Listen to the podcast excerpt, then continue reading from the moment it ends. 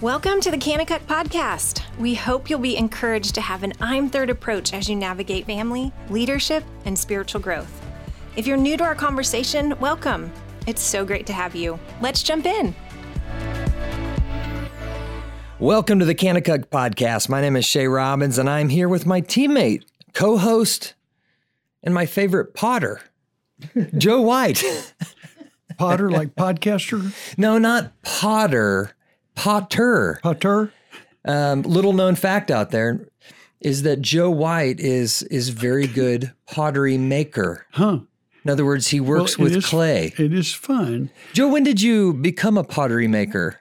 Shay, I do like pottery making, and it came off of reading a Bible verse one time in Isaiah 64 8, where he says, You're our Father, we're the clay.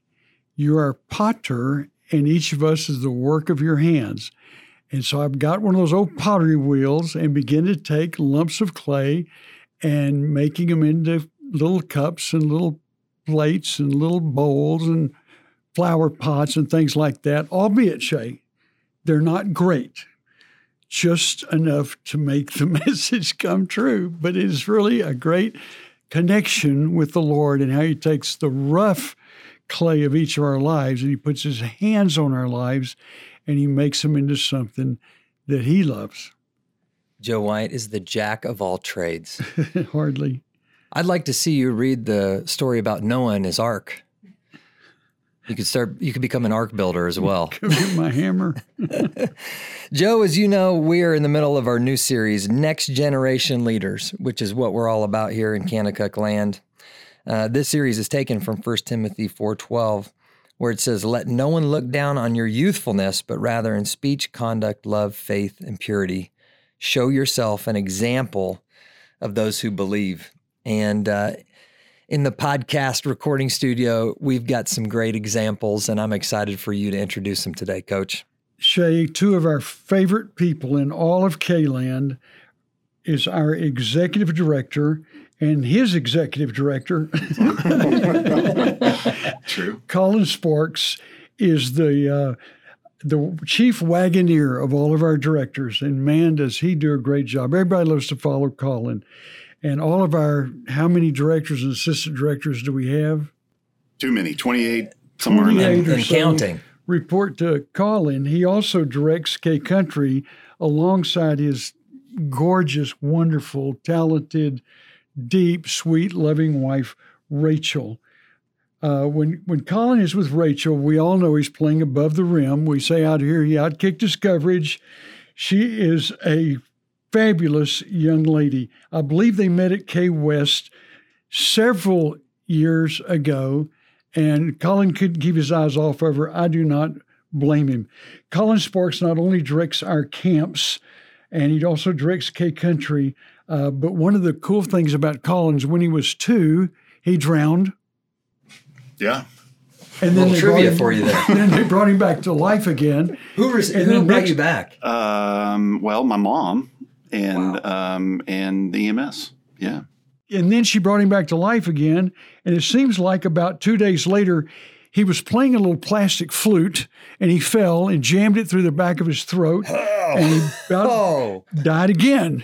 Two trips to the ER. was 48 a, hours. Was it a recorder? It was a recorder. Hot cross buns. That's it right there. but he's a great athlete and a great leader. He played uh, football in high school at a great school in Allen, Texas. And then he started a fraternity at TCU that still exists today. Shay's a born leader. He's always been a leader, and he is our leader. We love him a lot. Rachel, oh my goodness, what can I say about Rachel? Uh, besides being a stellar mom, wonderful, wonderful children, she's a St. Louis girl who really still claims to be a Texan because she got a little college training there in the state of Texas. She married a Texan, but our, her, her spiritual gift, and we get to see it all the time around campus, hospitality and encouragement. Fine couple, Shay, they are. That is the truth. Collin, do you still have your recorder? Uh, no, recorder's no no longer around. Oh, that's a shame. That would be a relic. But a few scars in the back of the throat to to, to show for it. Wow, that is a doozy. Collin, Rachel, We're excited to have you guys here. Today, specifically, we're going to talk about faith in a leader. And, you know, we've been walking through a handful of character qualities that are taken specifically from 1 Timothy 4:12 and then another handful that we've kind of sprinkled in that that we're passionate about. But specifically, why do you think Paul included faith in his brief list in 1 Timothy 4:12? Yeah, he doesn't list many things, but he does uh, he does list faith because I think faith is crucial. He's he's telling Timothy as a young leader, hey, this is what's important. You know, he says even before that, be an example. These are the things you're an example in. And then he also says, teach these things, teach other believers these things. And I think faith, as we know, faith is crucial because as believers, we walk by faith, not by sight. And we live in a world that um, tells you we really live by the things we see and the way we feel. But Paul makes it very clear to go as a believer in Christ, you don't walk by the things you see and you don't walk by the things you feel because you'll be misguided. But you walk by faith um, and and and not not by sight. Define faith. I mean, that's obviously a massive word. It comes with massive theological implications. But where do where do we start just from a definition standpoint? Yeah, I mean, we use I think we use faith a lot in the wrong context. I think even the dictionary defines it as loyalty. You know, like I've lost faith in a leader, huh. or I have faith that the Chiefs are going to win the Super Bowl. But that's not the biblical definition of faith. I mean, the, the writer of Hebrews gives a very clear, I mean, it's very clear. This is what faith is. And he says, faith is the assurance of things hoped for, it's the conviction of things not seen. You know, and as I read that and I, I look at that, the two words that pop out are you know, are assurance and conviction. That's the difference. Mm-hmm. That, you know, a, a, biblical faith is not just taking a leap into the dark you know, not just playing the odds or I hope that it rains today or, you know, whatever it is. That's not faith. Faith is a conviction, it's a certainty, it's a sure confidence that God is going to do what God said he's going to do, mm-hmm. stepping into the promise of God. And so, as a believer, you know that he started it all, he created it all, he redeems it all, he's going to fulfill it all, and he'll sustain it all. And as a believer, our faith is in that, even though we don't see it and feel it. And and so I think Paul knew that and, and define you know, and the writer of Hebrews defines faith as the assurance of things hoped for and the convictions things not seen. Rachel, you're one of our gifted Bible teachers. What's the theological implications of faith in Christianity? Gosh, it's huge because exactly what Collin just talked about too. Our world wants to base everything on feelings and what you see. And if you live your life like that, you're going to be what scripture talks about um, as someone who is tossed by the waves of this world, that you're tossed all over the place. On a good day, you're up. On a bad day, you're down. If you get a bad diagnosis, you're down. Um, but with faith and knowing the character of the God of who we believe in and ultimately place our faith in, then we don't have to waver and we don't have to question and we don't. Um, have to feel like we've lost it all when the winds of the world blow against us. But our faith is is in someone's character our god's character that um, doesn't change and doesn't move. There's a, there's a quote by tim keller and he said, Your faith isn't defined by the strength of your faith, but by the object of your faith. Big faith in a weak branch will still lead you to fall. So we have big faith in a big God that will mm. never let us down. And that's why it is so important theologically. Joe, how does faith set us apart? How does it set Christianity apart from other religious traditions? It's so fun, Shay, around here to disciple young men and to get to walk young men through a life of no faith into a life of faith. That's what we get to do. Recently, we've been working with these wonderful basketball teams that play Kanakuk League here and getting to take these young men from their homes, from their neighborhoods, some of them from backgrounds with no faith, and to see them grasp what it's like to have their own faith and to live out their faith as basketball stars to the world for the world to see. And oh my goodness, Shay, faith is what puts faith is what makes the flowers bloom. Faith is what makes the sky beautiful. Faith is what puts sparkles in your eyes. Faith is what puts a smile on your face when you wake up in the morning. Faith is what builds great romances in marriage. Without faith, it is impossible to please God. And to have faith and to grow in faith literally is the root of every dream, every great dream that anyone has ever had. Let's get practical. So, coming back to the sparks over here, you, you know, we're, we're talking about being an example. And the way that Paul frames it up, he, he charges Timothy, show yourself an example. So, how do you do that? How do you show yourself uh, an example of those who believe in regard to your faith? Yeah, I mean, I think you, when you get practical to go, how do you do it? It's as simple as step out, step out in faith. I mean, you know, Hebrews 11 gives us example after example of average dysfunctional people who were called by God, who were given a mission and given a calling, and they they just stepped out. Mm. They didn't ask questions. They didn't, you know, try to go, okay, well, tell me what's going to happen when this happens and show me the map. They just said, I'll step out in faith. And I think that's so against our nature because we want the map. Mm. And God doesn't want us to have the map because He wants the relationship. And if He gives you the map, you're not going to have the relationship. You're just going to do things. Right. And he wants the relationship. And so he'll go, I'll reveal as you step in faith. The, the, promise of God will unfold. And we see that. We see that with Abraham and Sarah. We see that with Noah. We see that with Moses, Enoch. I mean, we see these men and women who didn't have all the answers, but they had a calling and they stepped out in confidence. And I think that's true to us to us today to go, we don't have the map necessarily. We don't know why this tragedy happened or why this is going on in my marriage or you know whatever trial that we're in but i'm going to step out in faith knowing that god that i'm a part of a story that's already written that's already being written um, and step out in faith and in confidence not I'm really hoping, fingers crossed, that this works. But I'm confident in knowing that a God that we serve is who's writing the greater story and being assured of that and, and confident in that.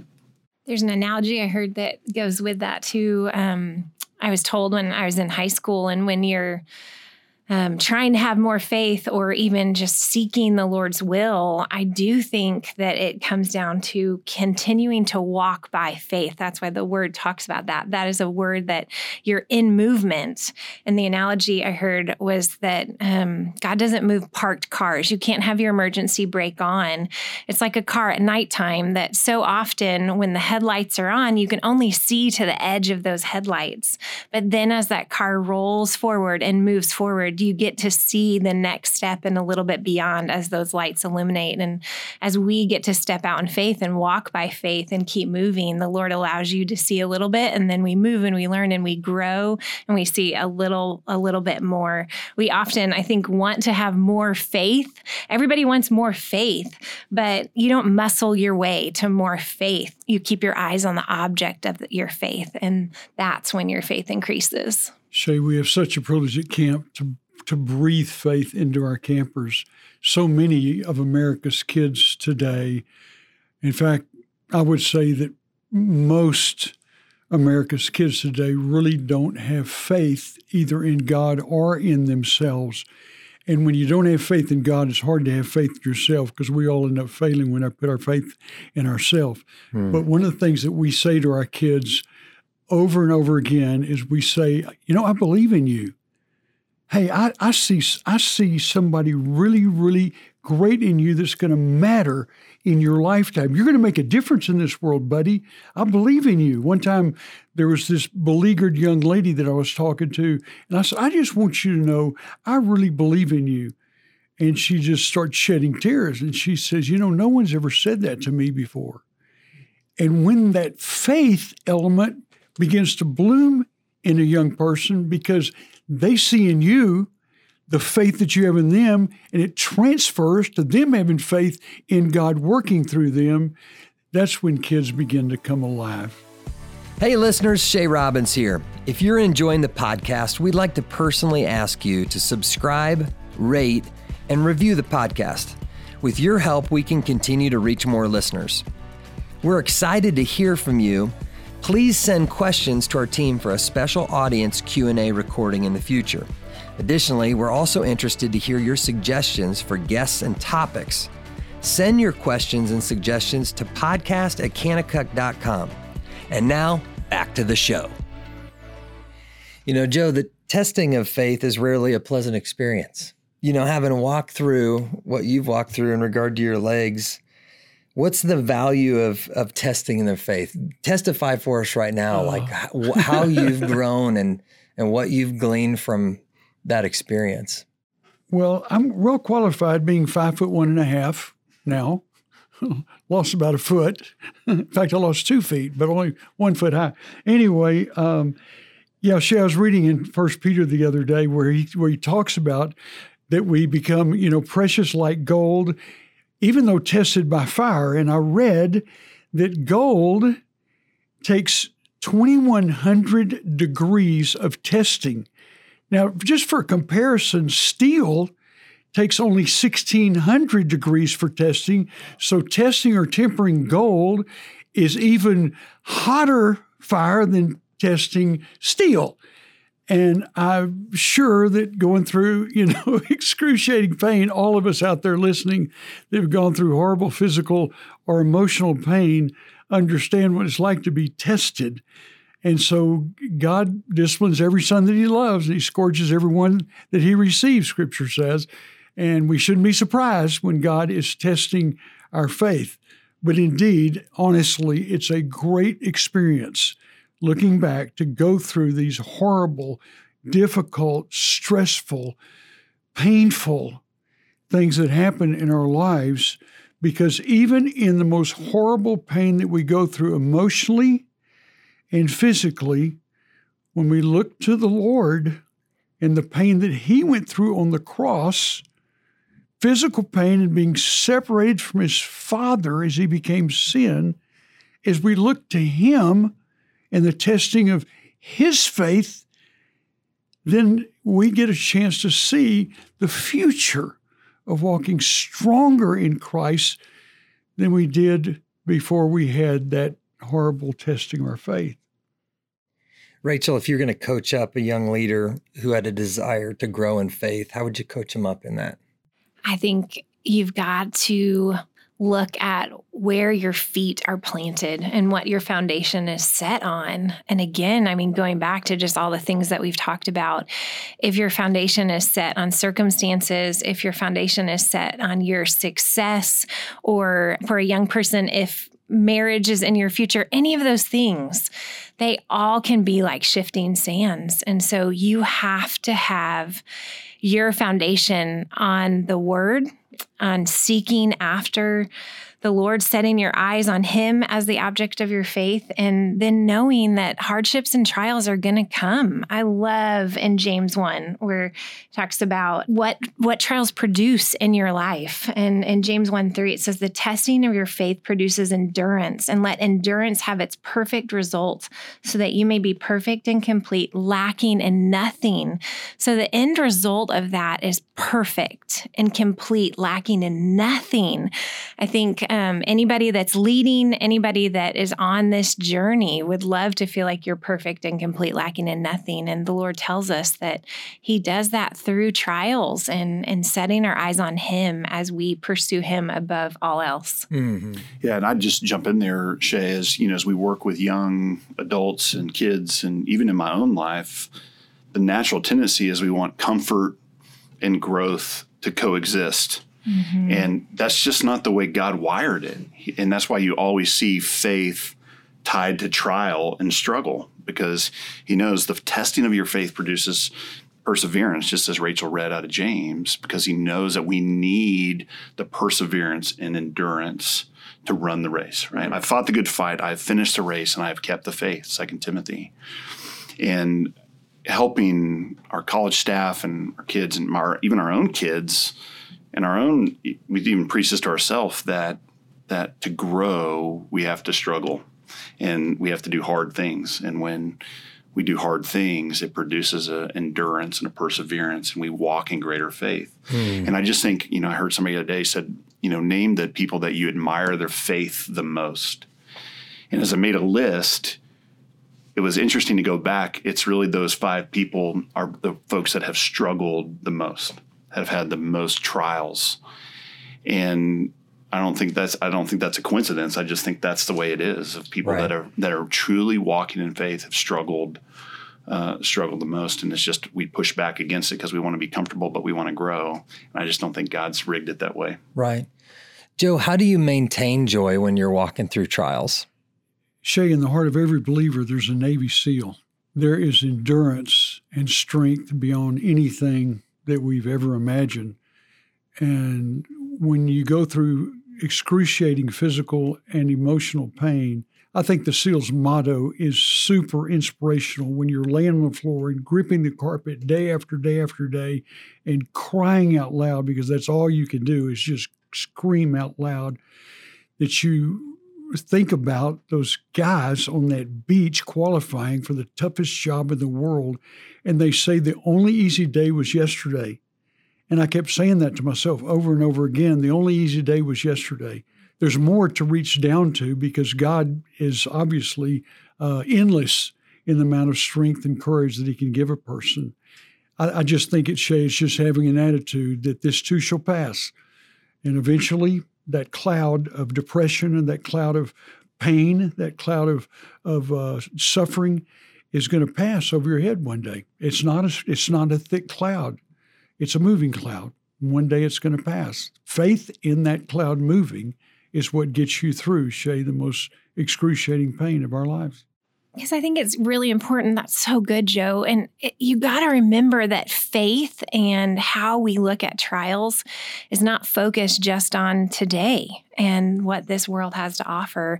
The greatest thing that gives us faith, the greatest thing that gives us hope as believers in this world is that we have an eternal perspective. Looking at trials and saying, This too shall pass, and looking at trials and, um, knowing that there could be a better day, ultimately, we know that there will be the best day coming when we get to spend eternity with Him. And this world is tough and throws really hard things at us, but we're living for more than even just this world. That's right. That goes back to the passage Collin pulled out in Hebrews 11 1. It's the assurance of things hoped for. Mm-hmm.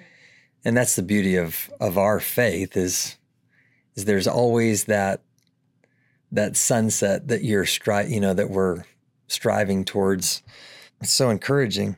Collin, you have led an organization through two and a half years of tough sledding, you know, with a worldwide pandemic, We've got a lot of drama happening geopolitically around the world and you know within our country. Talk to us about the practical application of faith and leadership.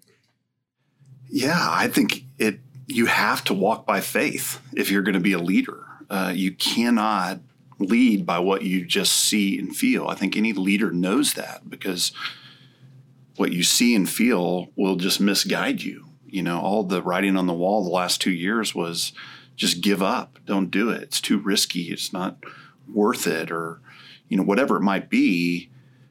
But we've watched God go. Wait, God's called us to this on purpose and on mission to do this to reach the world for Christ and that he is greater than pandemics he is greater than policies and he's greater than geopolitical you know conflict whatever it is but to go you know what we're going to stay focused and walk in faith do we know what's going to happen in two weeks we don't do we know it's going to happen in six months? We don't.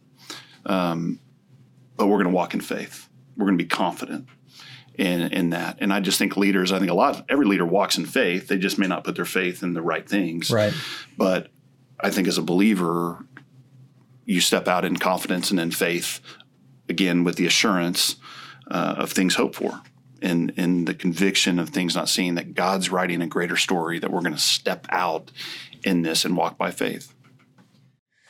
You know, obviously, we believe that a leader who walks in faith sets themselves apart, right? There's a there are there are benefits and blessings that come with leadership that is undergirded with faith. How can you distinguish a leader who has faith from one who doesn't? I mean, I think this is just good for, you know, as we're looking at the examples out there of what kind of leaders are in our life or what kind of leader we want to become. How, how does faith set leaders apart? Well, I think I would say Collin just mentioned that every leader has faith usually. Like if you're leading somebody somewhere, you're trying to get to a place and and and you've got people behind you but where are you leading them and what is your faith in? I think would be the biggest question mm. there. Because uh, even going through hard situations here at camp, we stand in confidence because we only want to lead people to Christ. This is His place, it's in His hands, it's His ministry. And we just want to shepherd that so well. So when we walk in faith, again, our eyes are on the object of our faith, they're on the Lord and His plans and his mission. We're on his mission. So when I'm looking at a leader, you want to look at what are they leading you into? What is their faith in? Because most of the people in this world are going to um, want to be followed and will lead you to something. Mm-hmm. But is mm-hmm. that something empty or do they hold more and what they're leading you towards? Collin, what are some of the the potholes we need to beware of? In other words, what are some of the idols or the false landing places that we put faith in that can draw us astray? Yes, yeah. I think some of the potholes are clarity, not knowing what God has called you to do. Hmm. And if you don't aren't focused, you'll get off track because there'll be another opinion, another critic, something's going to derail that faith. It's going to rattle it. Mm-hmm.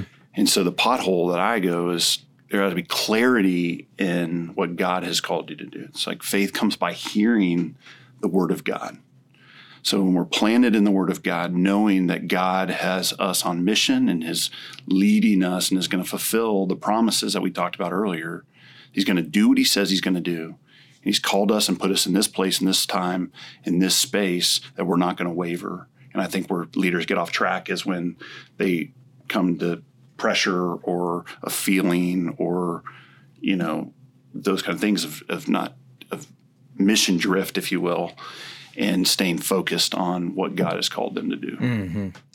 yeah i think i want to just give a charge to christian leaders out there. You know a lot of leaders who are working for you know businesses and companies their their company's goal is to make money. And and in many ways their success is based on the bottom line and and that's okay. That's what we think that christian businessmen and businesswomen should be the best out there should be successful. But your goal as a leader is is way deeper when you're walking with the lord. It's it's way deeper because your your passion is for your people and caring for them along the way. And so i think that you know, when you wake up each morning, there's there's there needs to be a recalibration that my hope is not placed in our team's success or in the bottom line or in the markets, but my hope is in Christ. And I'm going to work to make, you know, to to be successful and ultimately bring glory to God rather than bringing glory to myself. And that, I think you're so right, Shay. That's a pothole is when you're trying to elevate yourself or bring glory to yourself. A great leader told me a long time ago that to be a good leader, you should be able to elevate the people around you enough and to pour into them enough that if you stepped out at any point, things would keep running just as well as if you weren't there. So I think a, a great leader does. They they elevate the people around them rather than just being in it to to promote themselves. Mm-hmm. Joe, I'm going to pass it over to you for the final word. Shay, I was just talking to one of our young basketball players the other day on this brilliant high school basketball team that God has brought to us this year, not just to train in basketball, but to get ready for college to walk in faith, to go play basketball in college, the NBA in faith, and be an example to their teams and to the world of what a faith based player can be. And as we were developing these players the other night, they come to my house for Bible studies. And one of the young players who came from a background of non faith who's entered into this world of faith around Kanakuk asked that question what makes Christianity different than the other world religions. And it was so fun, Shay, to watch the entire basketball team emotionally come around this kid and help this kid understand that all the different religions around the world are built on works. They're built on our ability to get to God. And Christianity obviously is the upside down pyramid because it is built on God's desire to get to man. And so we live by faith uniquely from all the religions in the world who live by works. And I think that's why Jesus is spreading around this world faster than any wildfire that's ever been put on the face of this planet. Joe, thank you for that encouragement. And thank you to Collin Rachel for your wisdom today. And we also want to thank our listening audience for sharing your time with us today. We hope today's conversation serves to fuel your I'm Third approach to leadership and spiritual growth. And with that, we'd love to pray for you. Father, we come to you and we lift up our leaders out there. We pray, Jesus, that this podcast would truly be fuel in their tank and that it would encourage them in their faith. And we ask, God, that you would build our faith through each trial, that you'd give us the capacity to be filled with joy and perspective as we walk through those trials. And we pray, God, that we would be a good example to those who are watching. In Jesus' name we pray. Amen. We hope today's conversation left you encouraged, strengthened, and empowered. If you haven't had a chance, please subscribe to our podcast today to stay up to date with the latest episodes. If this podcast has helped you in any way, please consider rating us, writing a review, or sharing it with others so we can continue to build you up with an I'm Third approach to family, leadership, and spiritual growth. For more information about the podcast, visit kanakukpodcast.com. And for more information about Kanakuk, you can visit kanakuk.com.